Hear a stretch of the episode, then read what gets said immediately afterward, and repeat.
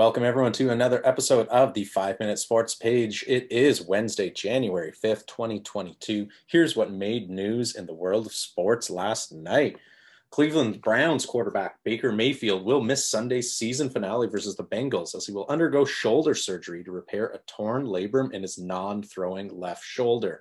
Could be back in time for OTAs, which should kick off this spring and summer. The former Oklahoma Sooners quarterback is entering the final year of his contract in 2022. With Baker being shut down for the season, he will finish the year with career lows in TDs, yards, QBR, and a career high 43 sacks on the season.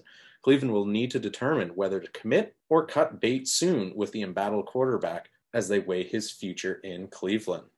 The Tennessee Titans are expected to designate Derrick Henry for return on Wednesday. Henry will then return to practice and open a 21 day window for him to be added to the 53 man roster. Henry has previously been spotted practicing without pads the last few days on turf and in cleats and is reportedly feeling ready to return to football action soon. Henry suffered a fractured foot on November 1st against the Colts in a 34 31 win for the Titans. Tennis star Sloane Stevens and soccer player Jozy Altidore got married on New Year's Day. The players have been engaged since 2019 and posted matching Instagram photos on their accounts on Tuesday.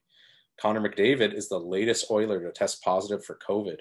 Coach Dave Tippett made the announcement after practice on Tuesday, confirming that the superstar would be away from the team for the foreseeable future. Edmonton is currently 2 8 and 2 over their last 12 games following a hot start to the season. The Canadian women's hockey team has announced they will no longer play any tune up games ahead of the Beijing Olympics and will enter a bubble to prevent any outbreaks leading up to the games. While the roster has yet to be finalized, the women have been playing the Canada versus USA rivalry series, as well as several stops against high school and university all star teams to stay in shape. The women kick off their quest for Olympic gold February 2nd against Switzerland, two days before the games officially open. Toronto FC has reportedly signed Lorenzo Insigne to an MLS contract. The Italian international is still in his prime and could have an impact comparable to Sebastian Giovinco when he arrives in June. The 30 year old previously played forward for Napoli. Around the NBA, the Memphis Grizzlies beat the Cleveland Cavaliers 110 106. The Raptors down San Antonio 129 104. The Knicks beat the Pacers 104 94. Phoenix beat New Orleans 123 110.